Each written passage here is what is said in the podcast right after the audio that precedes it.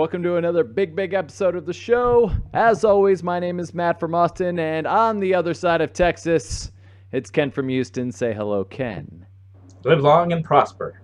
There we go. Well, hey, we're at it again with uh, one of my favorite episodes of all time from the original series, just because of the exquisite acting given to us in this one by Mr. William Shatner himself, The Enemy Within. Dun dun dun. It's funny because uh, in the book I was reading, they called this almost a uh, not only a, a tale of two Kirks, but almost a tale of two Shatners Uh-huh. because, because uh, uh, you know you got the perfect you know awesome low key cool Kirk on the one hand, but then you also I mean Shatner you know playing playing all the right moves you know even in that scene that we'll get to later with uh, Rand you know he's playing it like almost perfectly but you know then he's also got his like totally off the wall freak out I'm Captain Kirk you know it's it's amazing so, this script was penned by uh, Richard Matheson. He was a, uh, a famous sci fi writer at this point uh, in the 60s. He had written two or three episodes for The Twilight Zone, two of which starred Mr. William Shatner himself, including The Nightmare at 20,000 Feet.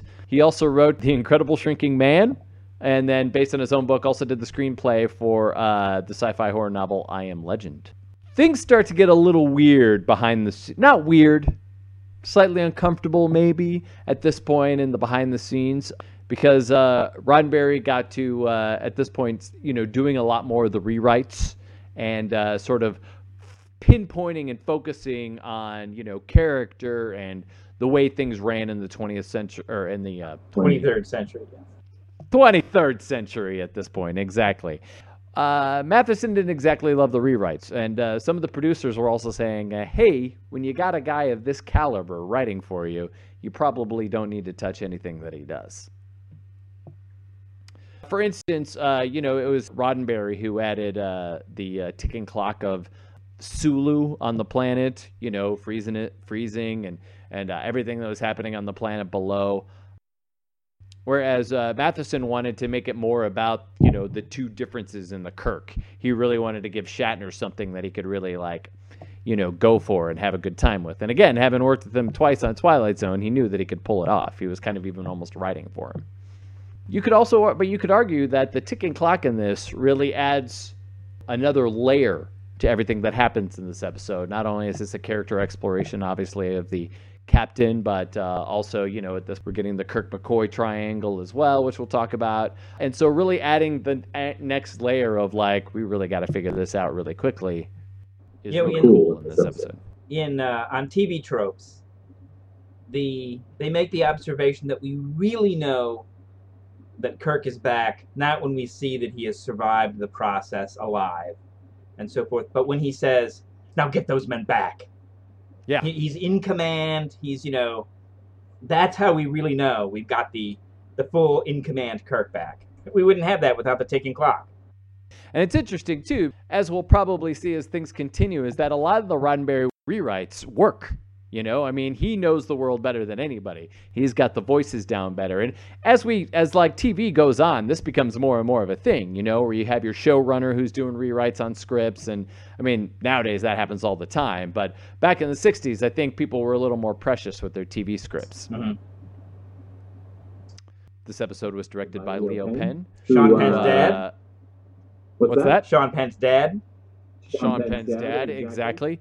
He was also uh, a very prolific TV uh, director at the time too, and would eventually go on to win a Emmy for an episode of Columbo, of all things. So that's exciting. Who knew Columbo even ever won an Emmy? But that's it. Last thing worth mentioning: there's no real guest stars in this episode. It's a lot of you know the cast as we already know them. It's a cheaper script because almost everything takes place with the you know few scenes down on the planet. You know, but they already got the planet set going, so we're good there you know, other than that, it's a pretty cheap script to, uh, script to produce. So, uh, really, it was going to work out in their favor in that way. In fact, um, one of the one of the questions people ask about this episode, because you've got the clicking top, the, the the clock working, is why didn't they just use the shuttlecraft? Yeah. Yeah. And the answer is they hadn't made one yet. That's, That's the real answer, of course. yeah. Yes. Yeah. So, in as as I think you mentioned, or uh, you know, early on when Roddenberry's coming up with what was involved in the ship, he imagined shuttlecraft. So that was part of the original conception, but we don't see them in this in this story because they hadn't made them yet. Apparently, they were going to build it for this episode. That's what I heard. And there was going to be some throwaway line of, like, you know, the magnetic fields of the, you know, atmosphere wouldn't allow for the They'd shuttle address it and eliminate it. Yeah. Yeah, yeah. I mean, perfectly acceptable answer. But again, it was just a budget thing. They're like, uh, we're not going to build that till we know we're going to like series, you know, because they only had the short order right away to, uh, for the first 13, I think. So once they knew they were going to series, they would uh, later add the shuttlecraft into. Well, I say let's not wait any longer. Let's uh, engage our way into this next episode. Captain's log. Starting. It's five-year mission. Uh, one of the first things I wanted to say is is that as I, rem- uh, of course, I have a lot of memories of watching the show as a kid. It was kind of always on uh, WFLD Channel 32 in Chicago, so it was on a lot. And one of the things that always stands out to me whenever we watch it is just that like opening little piece of music that comes on just before the uh, the, the the captain's log. You know the do do do do do do do do. You know, it's always like ah yes, we are getting into Star Trek now, aren't we? So I love that music. You know, so Um, in Star Trek Online, when you go to a new Uh-huh. sector, they frequently will play that. Oh, really? Yeah, you'll just get bum ba bum bum bum ba bum. Well, You get a little bit of Star Trek theme, and you know, okay, ready to go. I love it. I love it. That's a great thing. So, Stardate 1672.1. So, uh, what are we looking at there? About, what'd you say, 500 days? No, it's about a hundred days after uh, where no man has gone before. Okay. So, uh, they are on a uh, geological trip. They're finding specimens uh, of all sorts on this planet. Uh, a dog with a horn, for instance. I don't know what that creature's really called. You know what that creature's called? No, doesn't have a name. Wasn't in the budget. I don't think it has a name either. What's that? Wasn't in the budget to name it. Yeah, exactly. Couldn't afford it as much things happened in the uh, 60s at this point. I'm going to see if they uh, call it something here. An Alpha 177 K9. There you go. That's what they call it in the wiki. Just so you know. Anyway, so uh, as they're uh, trying to beam up good old technician Wilson there, uh, they seem to be having a problem with the transporter. I thought for a second there as I was watching we were going to have our first like major transporter accident. Not that that's not what ends up happening, but I really thought like we were actually going to lose one of our guys there.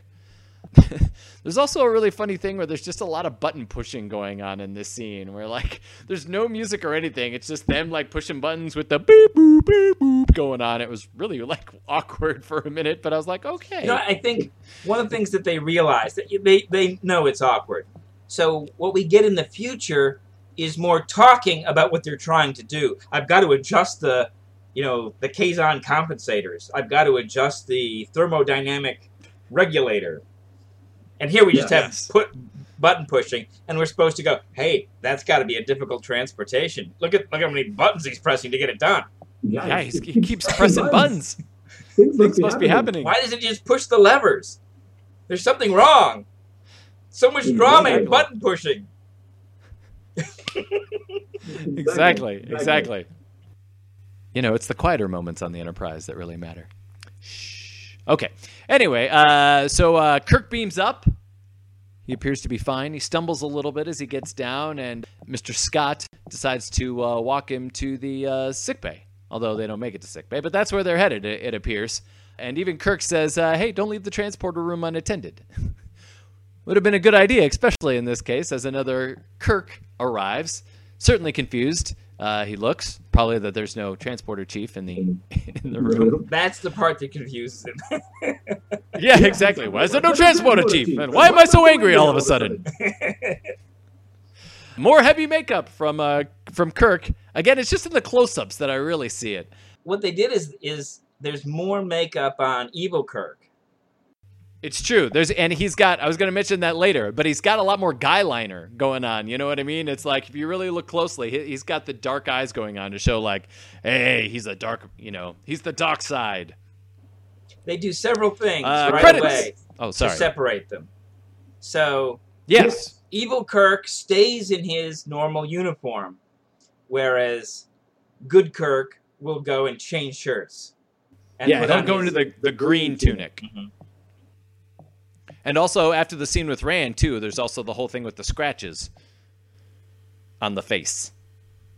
slightly different makeup, different shirt, Yep. and then he, he really does, I think, a significant job of acting the two parts differently.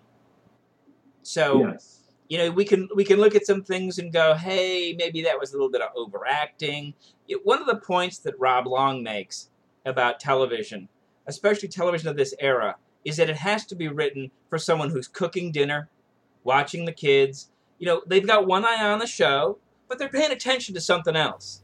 And if you're too Yeah. subtle in 60s television, the audience is going to miss too much of it. And they will like, what's going Yeah. on? I don't understand. Because I missed something because I ran into the kitchen because the beeper went off or the, the pot overflowed. You, you can't be subtle in some of this stuff. So I think part of it is they they really let Shatner go, or maybe even encouraged him to give us an over the top performance because we had to be able to distinguish between good Kirk and bad Kirk, even if we just walked in the room. Absolutely. Totally agree with all that. And I'm not even complaining about it. I mean, I love, obviously, I love this episode. It's, you know, one of my favorites. Actually, funny story. I went looking online to see, like, you know, some of the, like, the top 10, top 20, like, best episodes to see, like, where this one would fall, you know. Uh, I think IGN had it. I have these notes somewhere, but it was on my phone and I forgot to put my phone by me. But uh, I think IGN put it as like number eight or something. It was eight, seven or eight out of 20. A couple of other places didn't even have that one on their list. But then, crap, I wish I could cite the source now because it would make so much more difference. But the uh, uh, uh, uh, one of them had the top 50 best episodes of all time. Of, all, of, all Star Trek. It was Wow. the top best 50 best episodes of Star Trek, right? It's a really cool list. I definitely, I, you know, if you like Google that, you're gonna find it like that. You know, there's obviously uh, a lot of the highlights on there were the ones you would guess from the, the Year of Hell, for instance, from Voyager, and uh, you know the. Uh, the D- DS9 one where they go back with the tribbles. You know, a lot of these are on the list. You're going to find them. Uh, but they actually had this one ranked number 15 in the top 50. So I was like, yes, I feel good that I have uh, always enjoyed this episode. I feel good about this one. Well, it- it's got So- a, it's got a lot of the themes that are central to, to what Star Trek is. Like, what does it mean to be a person? Yeah. Yeah. And a good, person, or a bad, person, you know, it really sets up those things too. Yeah, well, I mean, definitely. who are you? Are you just your good side? Do you need your bad side? You know, is because it turns out neither one of those is the real Jim Kirk. Jim Yeah. Kirk is both of them together. And as McCoy goes on to say, that's a, you know everybody is that, uh, you know, are both the good sides and the bad side, and it's how you balance that that makes you who you are. So this is part of the core Freudianism that's going on in Star Trek. Of course, Freudianism is kind of you know peaking in the '60s as a a way of interpreting the personality, and Freud argues in many different ways, uh, both in terms of good and evil, like civilization and its discontents, that we have to sublimate our our ba- our evil Kirk side in order to get things done to live in a civilization. We're constantly sublimating the bad impulses. But even in terms of his personality theory, where you've got the ego's job is to manage the superego and the id, which both want to run off in different directions, and you've got to keep that all, a healthy ego is keeping that all in check, and that's what this show is about. Credits. Boom. Then back from credits. Stardate 1672.1 again. Um, It's funny because in this one he says, "Little did any any of us know, a duplicate of me has been beamed aboard." I'm like, did he record this in the future? Did he backtrack? He's like, uh, I didn't make any logs while any of this is going on. I best I best better go back and fix it. Again, I'm sure it's much like you were saying. It's like if you were to miss, you know, what happened earlier in the show, and you're just tuning in. Then you got to know what's going on. But it was just funny. I'm like, this doesn't seem right. Uh, also, in the scene, if you notice, there's a slight goof uh, because there's no emblem on his shirt when he beams back aboard. Uh, it was a dry cleaning accident. It's because they went to go take them all to be washed, and uh, they took the patch off and then just forgot to put it back on for the scene. But don't worry, it comes back later. Yep. Oops. Uh, the ensign at this point returns to the transporter room. He uh, sees Kirk here, asks if anything's wrong. Kirk just kind of stalks off without saying anything, gives him the wild eye, you know. Meanwhile, uh, nice Kirk returns to his quarters with Scott. You know, basically tells him, uh, "Hey, everything's cool. Don't worry about me." But it's interesting at this point because he calls him Engineer Scott, right? So we know now officially he's the engineer, and yet he is also in charge of the transporter because apparently the engineer has nothing easy, better to do uh, with his time than spend it all uh, beaming people up and down as well. It is a very engineeringly technical job. Apparently. So uh, Kirk lays down, and it's really funny because he like lays down in his, you know, you can see the key light that's like supposed to be showing on his face, you know, but it's just funny. I would not be able to sleep with a big shining light in my face. That's all I could see. Um, so meanwhile, we cut to the cut to the. Uh, there's a lot of back and forth cutting in this episode, but uh, so we cut to the uh, med bay, and in the med bay, uh, Doctor McCoy is taking care of uh, the geologist who fell. Wild Kirk comes in demanding the Saurian brandy. Uh, apparently, Bones is also the bartender in this one. There's no 10 forward yet. So I guess he's uh, in control of uh, all of the, I guess that's non synthehol that Bones has got his hands on. Well, I think one of the things is we've kind of established um, in the past that that Bones has some alcohol. He already had that scene where he, you know, talks to Kirk and he's got the alcohol, pours the drinks. Yeah. So we know it's been established that he's got a stash. The other thing that's interesting is evil Kirk has come to the doctor. He's come to to Bones. And then Yeah. where does good Kirk go? To his room, go to bed. Well, but the first character that he goes to see is Spock. Good Yes. character seeks out Spock.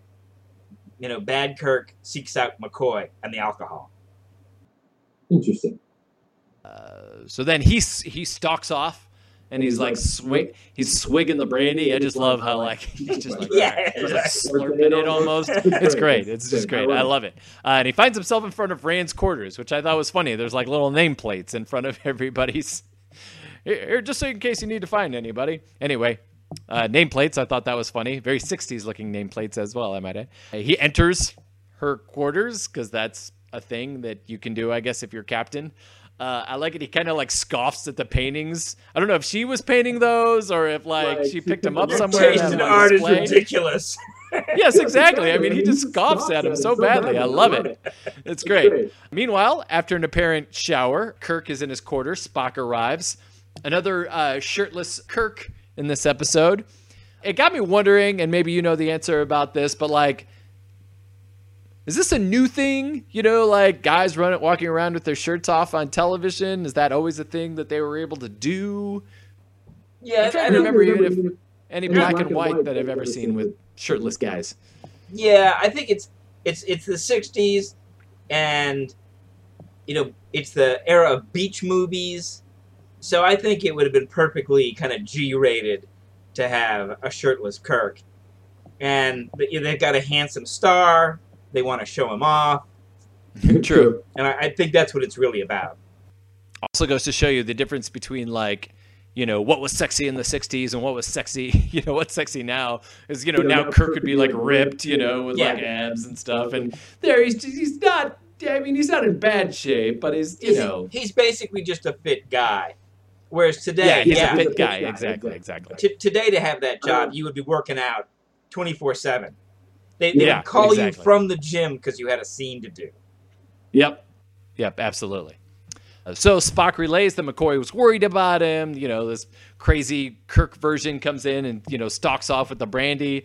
Kirk just plays it off because he doesn't know what's going on. And he's just like, eh, must have been a joke. must be. I, I'm, I'm here. I wasn't there. I didn't do that. So must have been a joke. I'll tell him you were properly annoyed. and then at this point, then Kirk and Spock are called to the transporter by Engineer Scott. Uh, this is now where he's in the, the green tunic which is cool. Is that like his like lounging gear?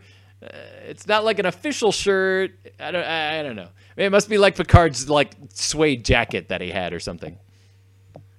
But duplicate animals were beamed aboard, but he doesn't call them dupes. Actually, he says not dupes. They're opposites. This one's mean. This one's like totally fine and like passive.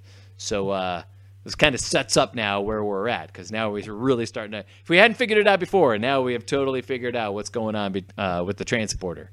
We can't beam up the crew because uh, if this should happen to a man, oh, so, is it a little, a little leaning in on that one? A little dramatic irony. yes, exactly. So uh, back to Janice's room. She's like, you know, looking at herself in the mirror while Kirk skulks behind, you know, her partition. And then this is when I was pointing out his because you can really see his eyeliner in this episode. And uh, so the scene is uh, is a little bit creepy, even by today's standards. You know, it was the first first of its kind on TV, obviously. Matheson said this about this scene, and he's like, he really wanted to show, you know, how how deep Kirk was into it. You know, he's like, it, it couldn't just be killing somebody.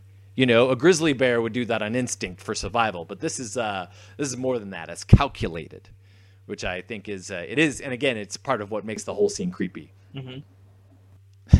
There's also this interesting little like except for the everything that's happening is like super creepy and sexual that's happening. It, there's this really funny moment where uh, Kirk is like, uh, "No, don't call me Captain. Jim will do," and she's like, "Oh."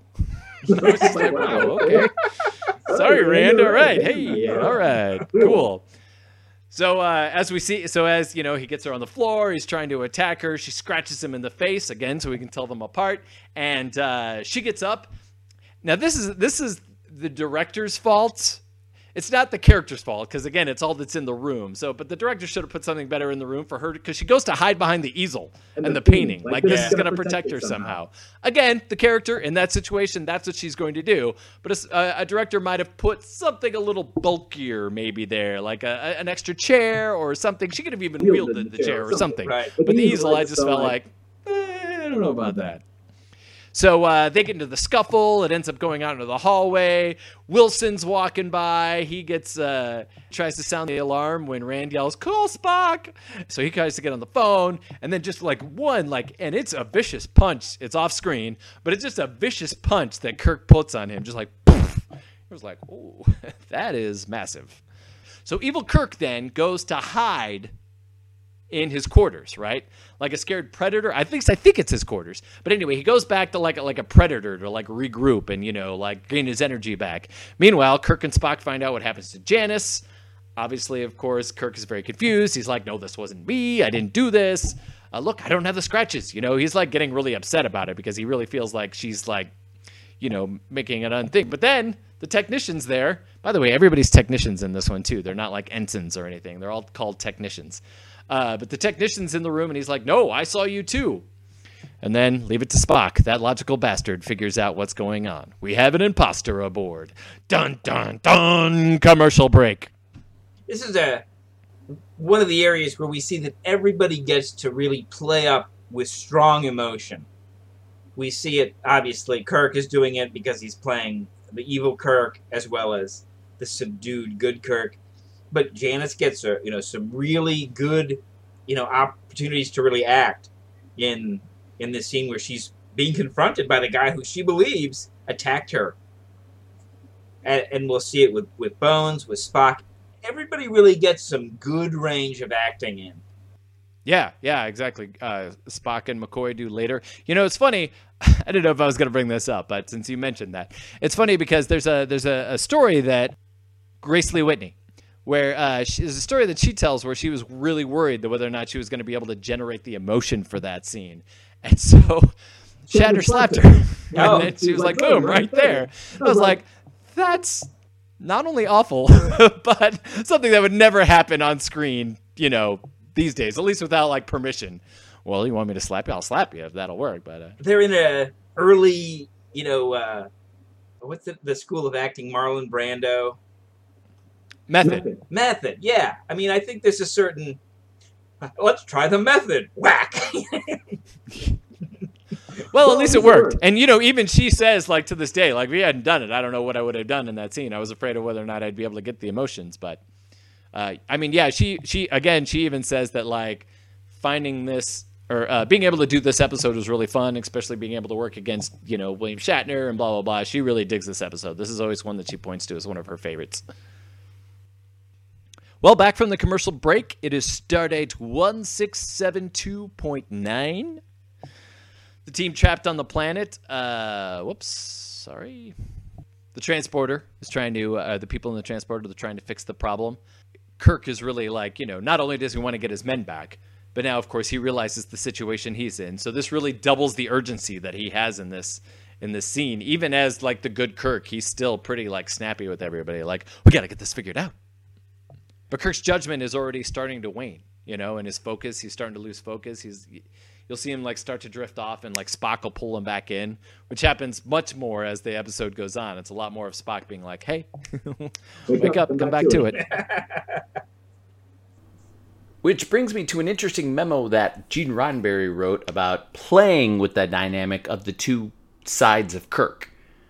He says of the good Kirk, well, I should mention that in uh, earlier drafts of the script, there was a good Kirk who is much more like the Kirk we know now.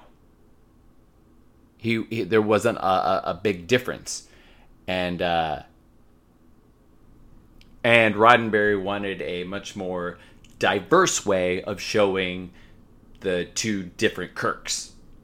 So he says that decisiveness would be one of the first things he'd have trouble with, and he would probably have some difficulty making decisions that endangered others, like the men left down on the planet. So if his alter ego is is bad and disdainful of life and the safety of others, then the real Kirk would probably probably possibly be overconscious of the safety and the comfort of others. Important, however, his intelligence would tell him something is wrong, and he would struggle against all of this. So, in other words, this allows him to play, uh, allows us to display the problems of the real Kirk, uh, but having him keep something of the hero figure. Even in this strange state, he will be making a valiant fight to stay in command of himself. Which is funny because that's also then later what he uses to, you know, bring evil Kirk back from the brink of death. You know, he's like, think, think, man, you know, and then Kirk starts thinking, and you know, all of his vitals go up again. So then, uh, again, as Kirk is losing his focus, as things are happening, Spock, which I might add is in a very blurry shot in this instance, uh, steps up to tell Kirk, you know, that uh, he, they can't let the crew know what happens. Uh, he says, "You can't have the luxury of behaving less than perfect." So you know, it's funny. Be- go ahead. uh, this is um, one of the themes we've now seen it in in half of our episodes that the the captain has a burden and maintaining the burden of command is this important thing and it's difficult and you got to work at it because if you lose it you know it's it's central Yeah, great. Just what he needs is for Spock to heap it on some more. You know what I mean? Thanks. I've already got this pressure on myself. I don't need you telling me. and Sulu's got a family and Jones has a new baby and you know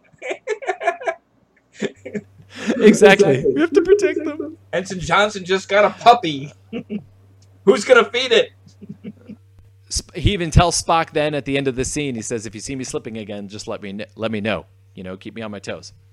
Uh, we get another star date. One six seven three point one. Uh, but he makes his announcement over the thing, you know, saying, "Hey, there's an imposter on board. You can tell his difference from the scratches on his face." And then Wild Wild Kirk in his quarters starts to lose it. I'm Captain Kirk. I'm Captain Kirk. I love it. I'm not even doing it with justice. It's just so good. I love it. And it's funny because I kept assuming this was his these were his quarters. Except that he then goes over to the mirror and he finds a little bottle of foundation on Kirk's, you know, Kirk's desk, which makes me then wonder if like make maybe the whole makeup thing was like purposeful, you know, like Shat, or, you know, like Captain Kirk just likes to wear a little makeup around the ship or something, you know. Guy liner for the win. we you know it's so important to be in command. They can't believe that you're imperfect in any way, and that includes skin tone, right? acne. Nope. Yeah, acne exactly. No pimples on the face. No, you gotta be you gotta be great. So we see another uh, technician, Wilson, I think, again, or maybe this is a different one. I can't keep them all straight. Happens by Bad Kirk. Bad Kirk. Uh, oh, yeah. So I remember now. So this technician is walking by. This is Wilson, the the the, the black guy who is helping Scotty in the uh, transporter room. Uh, he happens by. Kirk, uh, evil Kirk, tells him to give him his phaser, and then boom, karate chop to the neck, and Wilson goes down. Meanwhile, dire straits on the planet. Thermal heaters were sent down, but they too were duplicated, and so because they were duplicated and separated in some way, those two didn't work. Not sure how that works technically, but that's what happens. Spock finds out about Wilson's attacks. Attack, you know, asks uh, Good Kirk, "Well, where would you go if you were, uh, you know, going to go hide in the uh, in the ship?" And Kirk says, "We got to go to the lower levels." So for the first time, we see the engine room. They also have the cool phasers now, finally, too. They don't have the, the crazy little ones. They got the awesome trigger phasers with the neat little circle front on them. I love those. Uh, anyway, engine room. What do you think of the engine room back then? You know, uh, th- they're having to imagine uh, an engine room with with so little to go on. You know, later on, Right. not, not only do we get real engines, you know, like in the sense that you know we, we know how they actually go to the moon, and we see more rocketry, real rocketry.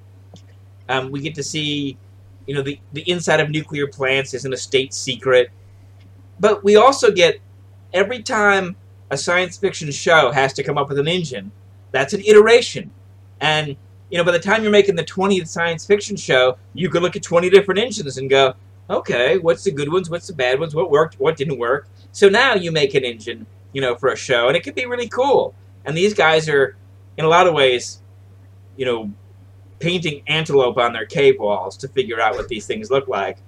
Right. And you say, you know, it's pretty good.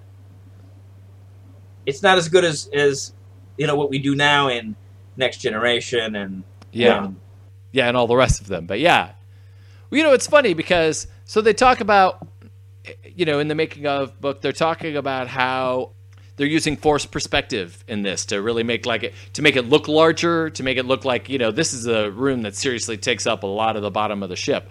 But it's funny because for me, even as a kid, it never really worked for me. It doesn't seem super vast. right. And I was wondering if this was just because, I mean, part of it's 60s television, probably, but I was also wondering, you know, for me, Star Wars 77, 78, growing up watching all those making ofs and seeing what they did in those movies, that just maybe like I was just too cool for effects, you know, like I just really understood what things could look like, what they should look like. And so for me, it just never really worked. And I know that's, again, probably just from the time growing up. And I'm sure in the 60s, it looked totally cool. It's actually funny too. A lot of this like sci-fi making of knowledge. This is a random story I just remembered, but that I uh, uh, I actually lost a, a friendship over this because like I I don't know. All I remember of this fight that I had with this kid was that I uh, that we were talking about some show and I was like, "Oh yeah, you know how they did that? They used this puppet and they blah blah blah." And like he got really mad at me. I guess his like, younger brother was there too. And got like really mad at me for like, you know, sort of like breaking the illusion that, you know, it was all fake or something. And I'm like, "But doesn't everybody know this? Like don't you know that not only is this not real, but that like this is how they do things and blah blah blah." I guess I was just too practical for my own good even as a little kid. No, I know the people who do the voices for these things. Shut up! It's just, it's real. It's a cartoon. Okay. Anyway, there's the attack. Uh, we got the two Kirks like circling each other. We get a lot of like body double shots from like over the shoulder and whatnot. Because you know, obviously today in computer animation, these scenes would be really easy. So uh, it comes down to a one-on-one, and it's really interesting because you know Kirk, good Kirk, is basically like, you can't kill me. You kill me, you're gonna die. You know, we need each other. He's trying to like really sell him on the idea. Then of course we see the first use of the Vulcan, Vulcan, the of the Vulcan, Vulcan, you know, you know, nerve nerve pinch. Uh, Spock takes out Kirk and right to the ground, but not before he shoots. And then he shoots, you know, some part of the uh, engine. We later find out it's the transporter, Right. but I think, that's, supposed to tell you that like Bad Kirk was going to kill Good Kirk. Yeah, I mean he Like, had he his had it set to kill. Yeah, He was he was ready to go. Yeah. It's interesting. So, um, do you know the story of the Vulcan nerve pinch? Well, I know that uh, Leonard Nimoy didn't want to get into combat. He didn't feel like his character would scuffle, and so he Right, needed a way to engage Too barbaric physical for a Vulcan. Combat that wouldn't involve a bunch of fisticuffs and roughing it up. And Right. Right. there is no Vulcan So martial actually- arts. Apparently, Apparently, apparently. apparently. So, uh, actually, Nimoy went to, he didn't go to Roddenberry. He just went to the director of the episode and said, Hey, wouldn't it be really cool if I did something like this? And of course, always game, you know, to try something new. Shatner was standing right next to him and was like, Do it to me. And so, you know, boom, he does it to Kirk. Kirk falls right down, blah, blah, blah. And the, the director's like, Yeah, yeah, love it. Let's keep it. What's funny is, is that afterwards, you know, Roddenberry was like, I love it. I think it's a great job. But next time you got one of those things, come to me. Because when we have a series like this, these little things can, you know, start like a domino effect where suddenly things are way changed and people, you know, characters are suddenly different. You know, it's funny. I think, again, nowadays, they're okay with that. You know, it's like, hey, we're going to let the characters grow, blah, Yeah. blah, blah. But certainly in the 60s, a lot more things were very status quo. You You know, things had to be back to the way they were at the beginning, you know, at the end of the episode as they were the Right. beginning. So there's two kinds of TV in the 60s. There's episodic television, where everything reverts to where it was at the beginning of the episode by the end of the episode. Or if something Yeah. happens, we forget about it and we never see it again. Or there's soap operas, in which there's a continuing story. Tune in next time to see if Martha will find out who has stolen her baby. You know, these kinds of. Yeah. Yeah. And other shows didn't want to be like soap operas and didn't know necessarily how to create an extended story, create a universe, create a lived-in kind of well thing. You know, people grow and things happen and characters develop, and it's not a soap opera. It's just Yeah. real life. I don't. e- I I personally can't remember that happening until like the '90s. You know what I mean? Like, unless it was Dynasty or Dallas or you know, again, one of the soap operas. I really, yeah. I mean, I really feel like it's like almost Buffy the Vampire. I mean, Twin Peaks even. Although Yeah. Twin Peaks was sort of It was a soap opera. just because. Yeah, just because they didn't know probably what else to call it. Like, you know, so it's not even really until like 95, 96 when you get to stuff like Buffy and, uh, you know, some of the other shows of the era that you really start getting those like through lines of television shows that aren't soap operas. Yeah, I think it is with Buffy that you really develop the idea that there's going to be an arc to this season. And Yeah. part of it has to be the business of television, in which, you know, we're going to make our money by putting this into syndication, and we're going to lose control over the order in which they're shown, and people are going to see them in every, or they're going to miss episodes. TV can't work with a through line story because if you miss an episode, you don't know what's going on. And the audience has to be okay with that. So if you're watching Buffy and you miss an episode, you understand I missed an episode. Stuff happened. I don't know what it was. And when all of a sudden Yeah. Willow has magical powers, you're like, oh, I gotta watch it because I see you know missing stuff. Whereas here, Yep. you know, in the Yeah. '60s, if characters changed, you're like, what the heck? What are you doing? The audience wouldn't Right. be open to it. Yeah, and so I mean, I'm sure a lot of it too helped with the like uh, the, the the invention of like the VCR, you know, where people were then be able to like. So I mean, I remember even mom, you know, back in the day was like recording General Hospital every day, so she didn't miss something, and you know, watching them later at night. and the idea that these things were still out there. So, you know, I mean, there's a point in television in which if you miss it, if you weren't there on Wednesday night watching the show, it's gone forever. Yeah, absolutely. You have no control of ever seeing it again. And- And, and unless you caught it maybe in reruns, if they happen to show show that have episode catch that summer or something. You know, you, Yeah. and I remember, you know, when you were in high school, you would like read the TV guide, you would study it, and you would know what was on. And Well, I don't want to miss anything. right, exactly, because I don't miss anything, but that's how make it sure if. I can't be there, the VCR is going.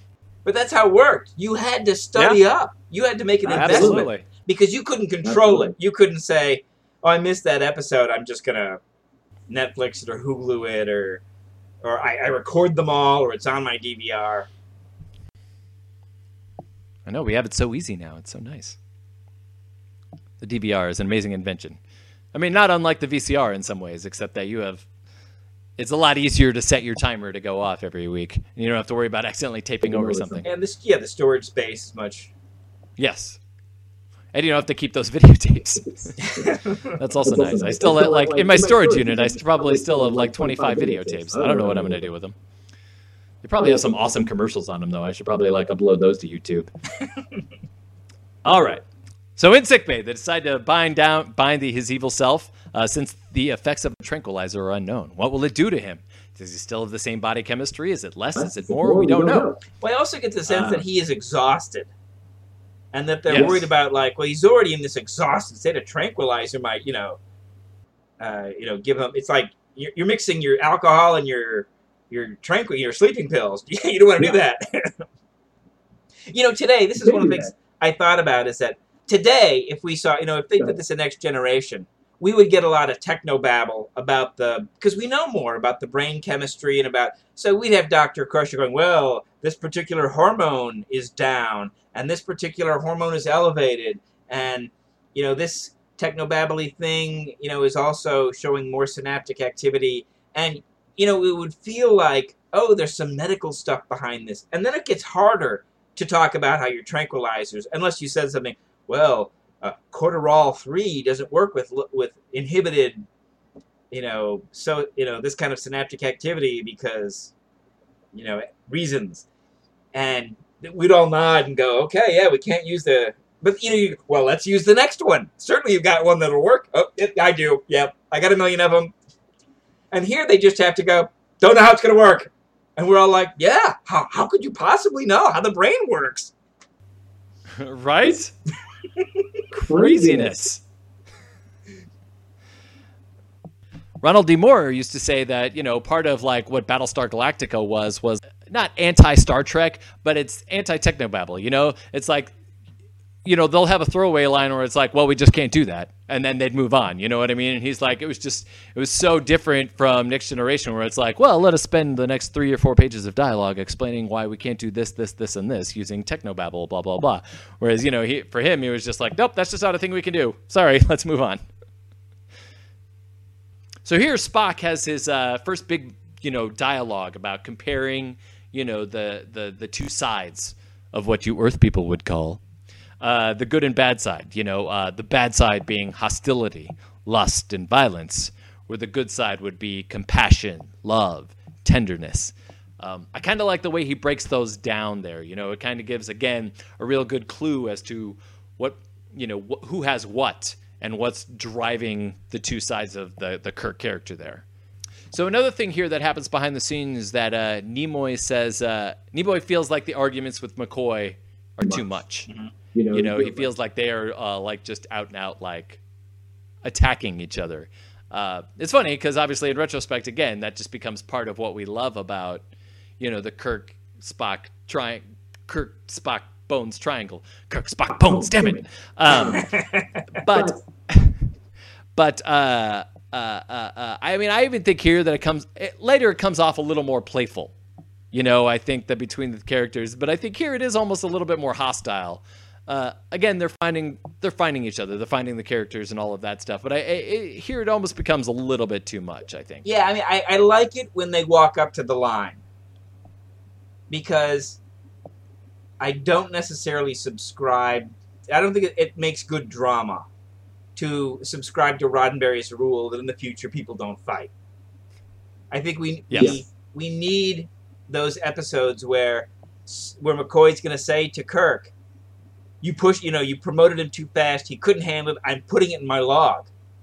And you know, I'm not bluffing. You, you think you could bluff me? You know, those kinds of, of, and and again between you know Spock and McCoy here, where you know M- Spock's doing his analysis, and then McCoy's like, "Damn it, this guy's breaking down in front of us, and you're doing some kind of, you know, twenty thousand feet analysis of the human condition. Have some you know compassion, man." And then, you know, Yeah. Spock basically has to turn to him and say, "If I if I seem like I'm cold, that's just the way I am." Those when you push the characters, you get interesting stuff out of them. Yeah. yeah. I also think I agree too, too. And you you know- know, if well, I mean, you know, talking about next generation, you know, uh, I remember back in the day that when uh, I can't remember the episode, but anyway, it was the episode where I think it's when Kirk gets taken by the uh, They're off three lights. What's that episode? Oh yeah, the Cardassians. The Cardassians. He gets taken by the Cardassians, and they put Jellico in charge of the uh, of the Enterprise. You Right. know, it's like somebody we're not used to, a different, you know, a different captain who runs everything very differently than Picard does. Like, I mean, that that's I remember that being like in a fabulous episode, just because you're like, look at the way the characters now have to interact when we have a different guy in charge of everything. Right. I think you get to Wait. see the difference between the judging functions of of Spock and McCoy.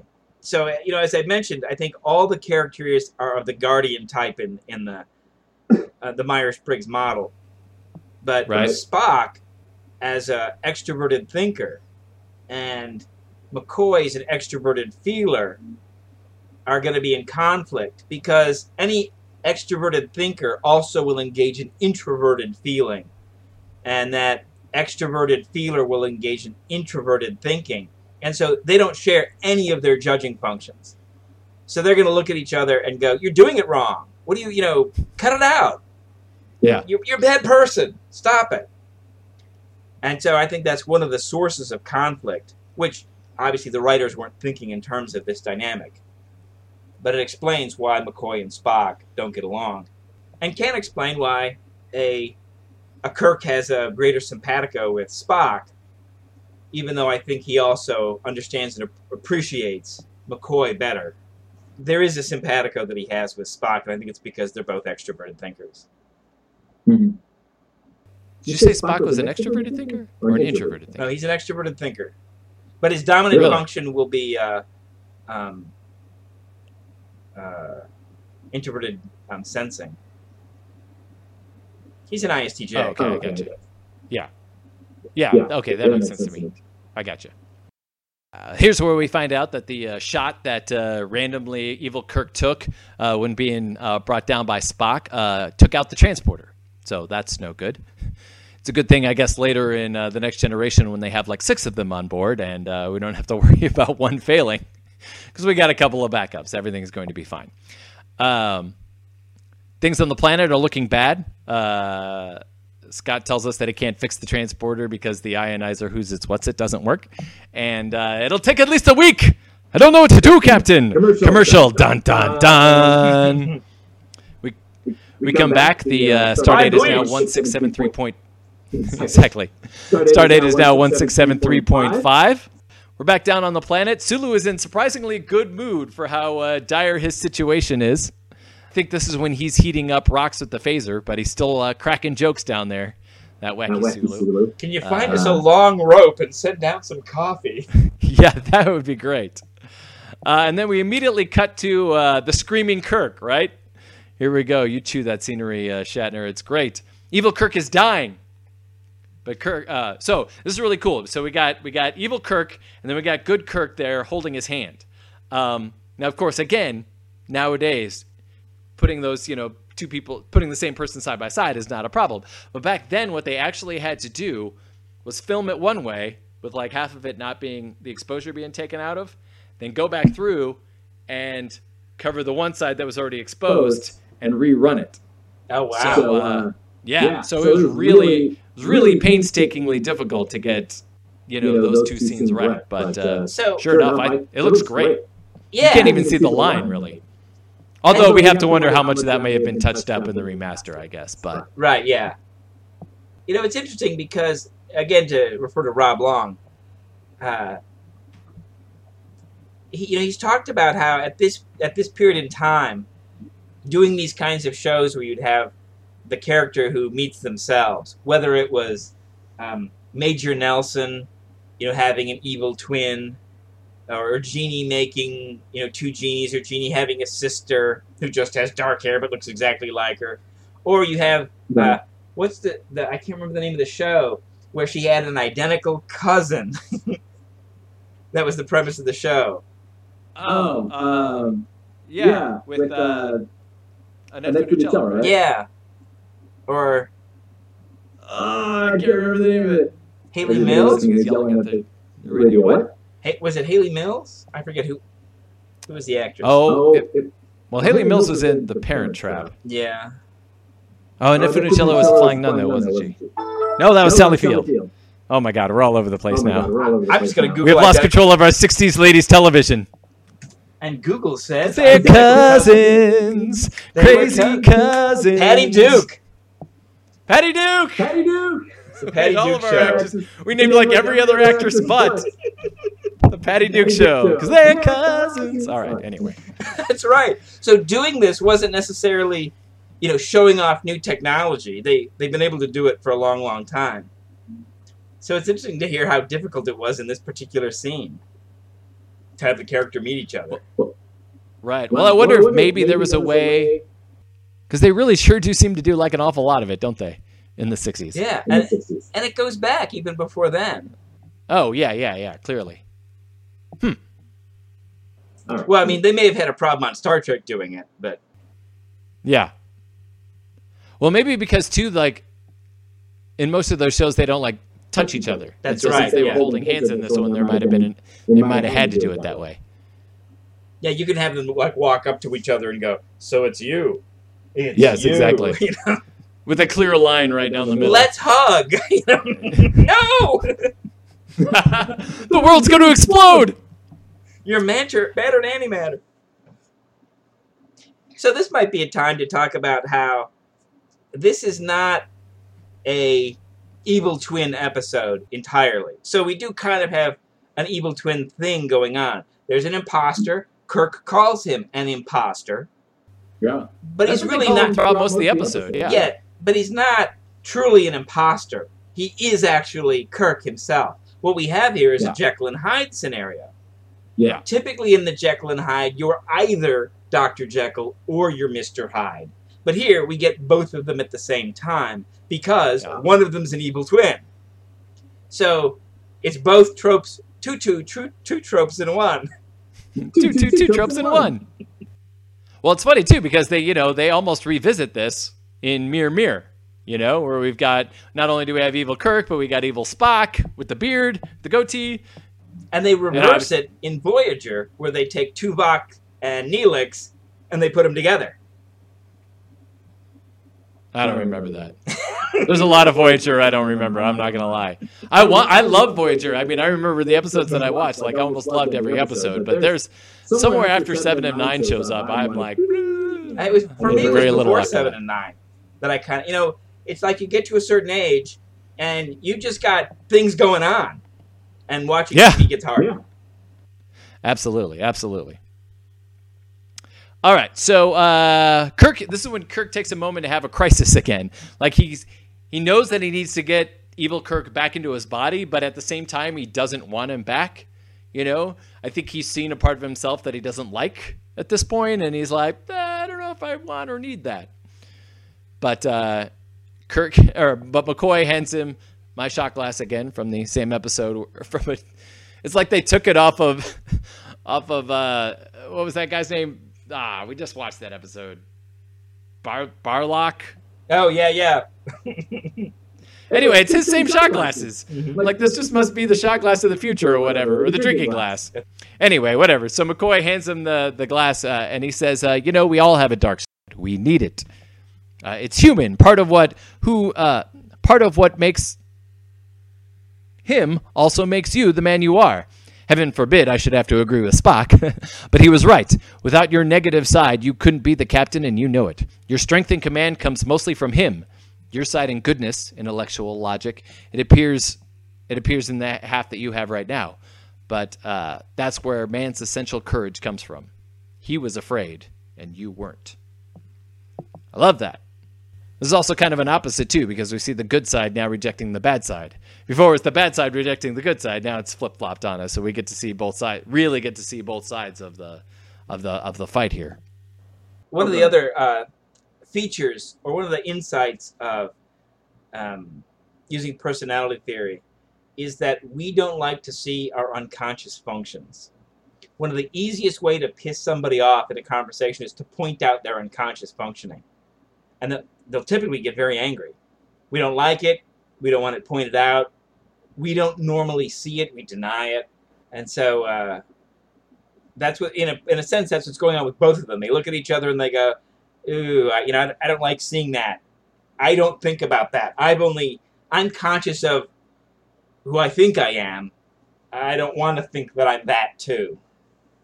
Yeah, I mean, I love that exploration in this episode of the, you know, the parts of yourself you never want to think about. You know, it's like, sadly for me, those are the moments that like pop up when I'm like trying to go to sleep. You know what I mean? Hey, remember that time you were a real, you know, you were a real dick to that girl? You're like, you're like, I'm trying to go to sleep. Why are you bringing that up now? What am I going to do with that information right now? I'm just saying you should have treated her better. Shut up! I didn't mean it. Uh, it was pure selfishness. I'm sorry. Anyway, okay, so um, boom to the transporter room where we, where uh, Spock's like, we we think we can do it, but there might be a 5.5 difference in the velocity balance. Yeah, so this is our first real techno babble. Yes, exactly. Well, that and that makes no sense either on a transporter. Right. So yeah, What does speed have to do with getting the transporter working? up till now, our technical talk has has in a sense been simplified to make sense to the viewer. Like his engines are overheating. Okay, I'm with you. And any use of any kind of scientific jargon was very, very mainstream up till this point. And here we get our Right. first real techno babble. Not only are they talking as though they've got a science language of their own, but it really doesn't make any sense. Later on, of course, by the time we get to Geordi and the things that characters have to say in Next Generation and onward, it, I mean, it, it will all be internally consistent. It will seem to make sense, even if they're talking about nothing. It's not really babble. Here, techno Yeah. babble. Well, and two, I think a lot of that stuff is like hypothetical ideas that, you know, scientists have now. Well, we think in the future we'll be able to create a warp field like this. We think we'll be able to, you know, use phasers to do this or, you know, create a phaser by this and blah, blah, blah. So a lot of that makes much more sense. Again, probably stemming from the fact that, you know, they talked about it in the, fir- you know, in the original series. All this stuff that they're developing now is stuff that, you know, in the next 20 years until next generation comes out, people are, you know, actively developing. How would we do a warp field? How would we? Yeah, it's fascinating. And I think there's also the question of how much is Star Trek a, a hard science fiction show versus a soft science fiction show. And of course, there, the idea that this is Wagon Train to the Stars, or that it's really a police procedural that just happens to take place in space, that's all very soft sci-fi. Right. Right. An episode like this, which asks us what is the nature of the human psyche, even though the, the science here is psychology and hence a soft science, the they're taking it seriously. The mm-hmm. other thing we're taking seriously is the notion of what kind of crazy stuff could happen with a device that literally turns you into energy and then makes you a person again by turning you from energy back into matter again. That's some Right. weird stuff. In one sense, you die every time it happens, and then a new copy of you is created. So I mean, there's yes. weird stuff that goes Oh. on Yeah. Yeah. and they're exploring that. So, in whereas up till now we've had some really soft science fiction. Here, I think we're we're groping towards something that's harder. Yeah, I totally agree. I also think too. I mean, I know again they hadn't really developed it, but in the last episode we hear you know Bones say that he never trusts the transporter. This would have been a really fun episode for them to be like, see, this is why I don't trust this thing. It'd have been fun. Lost opportunity. Can't nothing you can do about it, but it was it would have been fun. So they decide they're going to transport the dog down, the two dogs down, and uh, see if they can put them back together.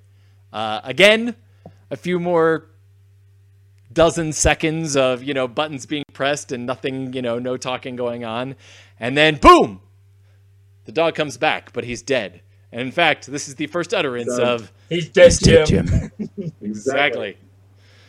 Also another dun dun dun moment where we go into a commercial break but i love it. So you know here we are what like four episodes in production wise and we've already heard you know i'm, a, I'm an escalator or i'm a doctor not an escalator. We've heard you know he's dead jim. So it's like boom literally, you know.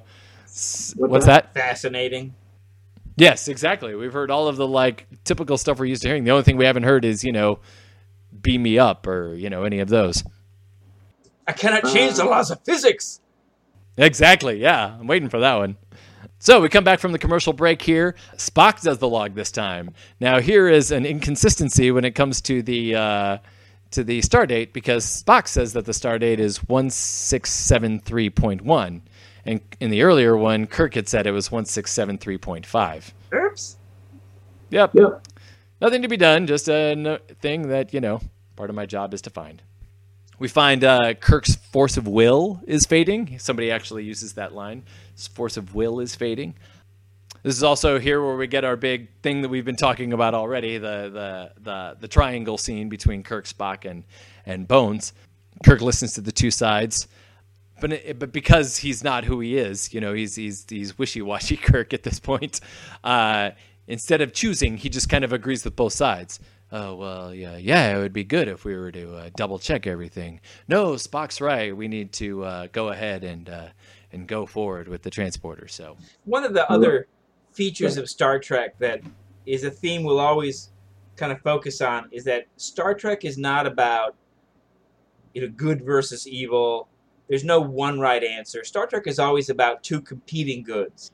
And so it's easy to put one good in Spock's mouth and another good in McCoy's mouth, and they're both saying legitimately good stuff. You know, like whether it's it's in this case we got to protect the captain. You know, it's too risky. We got to think about the men down on the surface, or whether it's we need to turn off the computer. But wait, these people seem to be living a happy life, but they have no freedom, but they have no you know uh, Yes. self control. It's one of the themes of Star Trek that there's not not one right answer. There are only trade offs.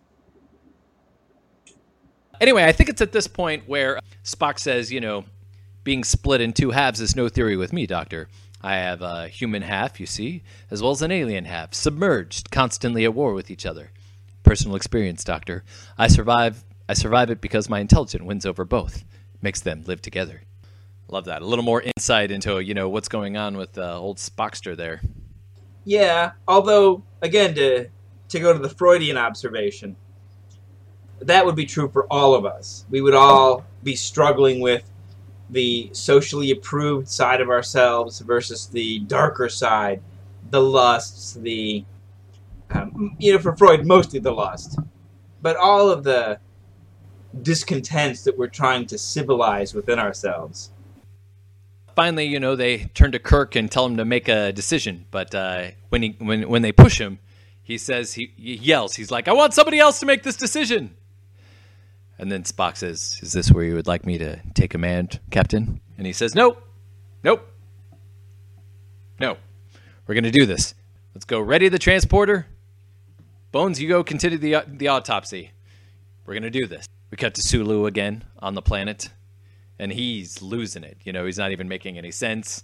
By the end of like the by the end of the conversation, he's like words, communicator, captain, cold, penetrating. I'm like, oh wow, all right, Sulu's really uh, gone over the deep end. Not that I blame him. If I was cold, I I'm not good cold. I'm really whiny when it's cold too. So I can only imagine how that how he feels there. And of course, we don't really know how cold it is, because the one thing they tell us at the beginning is that the planet gets down to 120 below. And of course, that doesn't necessarily mean where Sulu's at. That could be some other, you know, that could be based on the readings we took when we first got here, and it was, you know, hundreds of miles away. That could be, you know, a long period of down. time between now and then before we're going to hit that 120. Yes, exactly. So we don't know what's going on really. We just know the characters are cold. And again, in another, there's also a point too.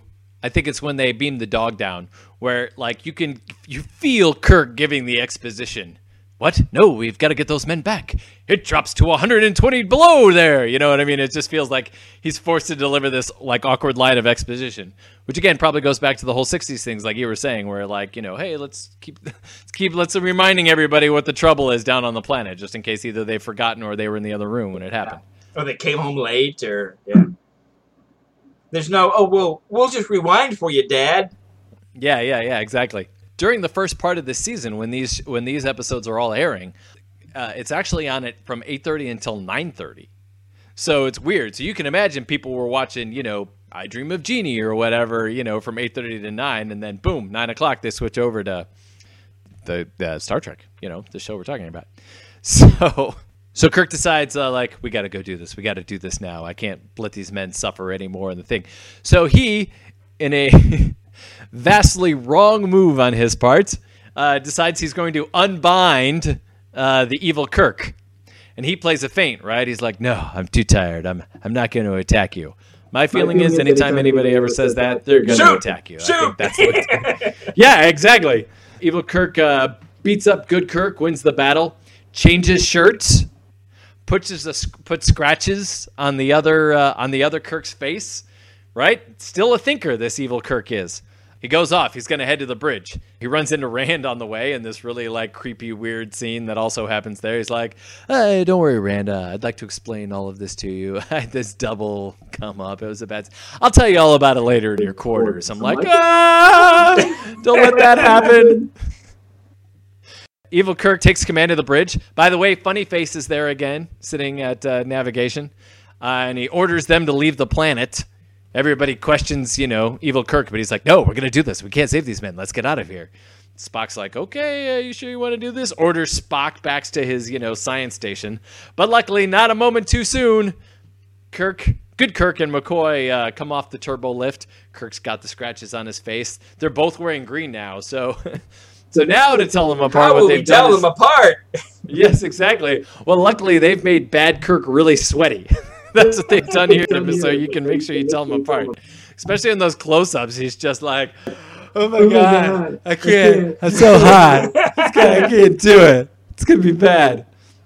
Well, of course, Anyway, so- Spock has already figured out that the guy who just you know came off the bridge, that's not the real Kirk. Kirk does not leave his men behind on a planet. You know, he's telling everybody to fire. He's like, "Shoot him! Shoot him! What are you doing? Listen to me!" Like he's totally giving himself away at this Yeah. point. You know what I mean? He's Wait. like, "No, kill him! You do it! Fire on him! What are you doing?" And then he attacks one of the guys, and it's just like, "Okay." You've just given himself away. So then they cut to the close-ups of the two, right, of the good guy and the bad guy. And like I said, Evil Kirk is all like sweating buckets. You know, he's got the guy liner going, and the good, you know, good Kirk's. You know, uh, and he's got like dramatic lighting on him too, right? It's all dark and like half his face is lit. You know, he's like, "No, I'm good. I'm the good Kirk." anyway, so and then he gives the he gives the I want to live. I want to live, which to me is like Brad Pitt's like what's in the box at the end of uh, se- uh, seven. You know, they subdue him, give him the they now they decide to hypo him. I think here at this point. They must because he's slumped over. Because by the time they get him to the transport, he's just like slumped over, leaning over good Kirk. You know, the tension mounts. And now more forever minutes have passed by. It seems like minutes pass by as we as more button pushing going on, and then boom resolves, and Kirk has returned whole again. Gives that line just like you said, where he's like, "Let's get these men off of this ship, or back onto the ship." Boom, boom, boom. I guess intellect is everything. That's kind of like what the moral of the story is. I, I guess guess. I know, get that. the in- intellect from both sides. So one of the things that's often misunderstood about the Freudian theory of personality is that the ego is the intellect, and its job is to be aware of itself. And so a healthy ego knows where it ends and somebody else begins. Where so you don't make demands on Yeoman Rand that are inappropriate because you know she's an autonomous person with her own rights and her own you know autonomy and I'm over here with my wants, and we have to negotiate because I'm aware of who I am. And it's the unhealthy ego that doesn't know where I end and you begin. And we have codependent relationships or abusive relationships, or I'm solipsistic and I think it's all about me. And so when people use ego in the colloquial, they're often referring to a very unhealthy ego. Whereas here, what we're seeing is the healthy ego is someone who's very strong on the boundaries, knows where they are, and that other people are autonomous. And uh, so I just thought I brought that up. So they get the, they get they get uh they get Sulu and the crew back on board. Uh, a little bit of hypothermia, a little bit of frostbite, but they're going to be okay. And then that's when Kirk uh, says, uh, "I saw a part of myself no man should ever see."